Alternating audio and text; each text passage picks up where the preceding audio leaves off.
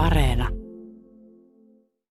Ykkösaamun kolumnisti, toimittaja, kriitikko Aleksis Salusjärvi. Suomessa elää yli 4000 asunnotonta ihmistä. Pitkäaikaisasunnottomia on vähän yli tuhat. Määrä on vähentynyt tasaisesti vuosien saatossa, lukuun ottamatta viime vuotta. Suomi onkin mielellään esitellyt itseään maana, jolla on ratkaisu kodittomuuteen. Hallitusohjelmaan on kirjattu tavoite asunnottomuuden poistamisesta kokonaan vuoteen 2027 mennessä. Vastuu ihmisten asuttamisesta on kunnilla.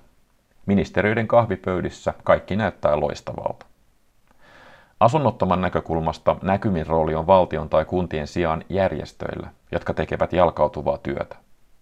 Veikkausrahojen ehtyminen iskee vielä kulttuuriakin lujemmin sosiaali- ja terveysalan järjestöihin, joiden tulevaisuus on epävarma. Juuri nämä tahot ovat ratkaisevia, paitsi ongelman kampittamisessa, myös ihmishenkien pelastamisessa. Hallitus haluaa poistaa asunnottomuuden, mutta samalla se heikentää työn edellytyksiä. Asunnottoman ihmisen on arveltu asioivan keskimäärin kahdeksan eri asiantuntijan luona ennen kuin hänelle järjestyy koti. Luukulta toiselle juokseminen vaatii sitkeyttä syrjäytyneeltä ihmiseltä, mutta ennen kaikkea se kuvaa työn tehottomuutta. Koditonta heitellään kuin kuumaa perunaa. Olen viime kuukausina seurannut läheltä tällaista tapausta. Se päättyi onnellisesti. Nuori mies sai oman osoitteen juuri ennen yöpakkasia. Kun on selvää, että asunnottomuus on harvoin yksinään ilmenevä ongelma, piirtyy kuva yhteiskunnasta, jossa suurin ponnistus on koneiston ylläpito. Syrjäytyneiden ihmisten elämästä tulee Sisyfoksen työtä, heidän yrittäessä saada apua ylivoimaisiksi kasautuneisiin ongelmiin yksi kerrallaan. Lopputulos on turhauttava, kömpelö ja kallis. Isoin taustasyy syrjäytymiseen ja kodittomuuteen on yhteiskunnan polarisoituminen, joka ei näytä hellittävän.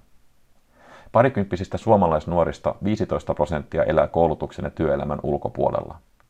Määrä on rajusti suurempi kuin muissa Pohjoismaissa, jossa heitä on alle 10 prosenttia. Yhä useammalla kadulle jo pitkäaikaisasunnottomaksi ajautuneella nuorella on taustallaan lapsuudesta alkanut syrjäytymiskierre, joka kytkeytyy lastensuojeluun.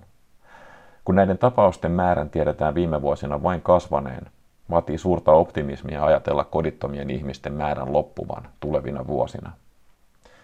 Viime vuosi olikin ensimmäinen, jolloin pitkäaikaisasunnottomien määrä nousi Helsingissä.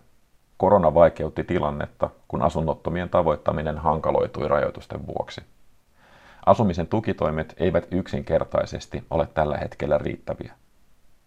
Olen päivittäin ongelman kanssa tekemisissä – Suurin riski on vankilasta vapautuvilla. Kolmasosa vangeista vapautuu asunnottomaksi. He kuvaavat itse tilannettaan usein niin, että vankilan porteista astutaan ulos kantaen Alepan muovikassissa maallista omaisuutta. On ilmeistä, että tässä tilanteessa kynnys rikoksen uusimiseen on matala. Jokainen vankilassa aikaa viettänyt näkee, miten osa rikollisista laitostuu. Kodittomuus on joskus jopa syy rikosten tekemiseen.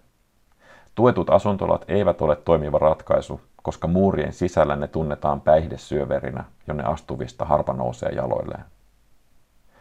Asunnottomuuden haasteet syvenevät entisestään, kun riskiryhmiä katsoo tarkemmin. Yhä harvemmalla syrjäytyneellä on kykyä toimia sähköisten palveluiden maailmassa. Miljoonan suomalaisen arvellaan olevan vaarassa syrjäytyä digikehityksestä – Erityisen haavoittuvassa asemassa ovat rikostaustaiset, päihdekuntoutujat ja muunkieliset ihmiset. Juuri näistä ryhmistä löytyy eniten asunnottomia.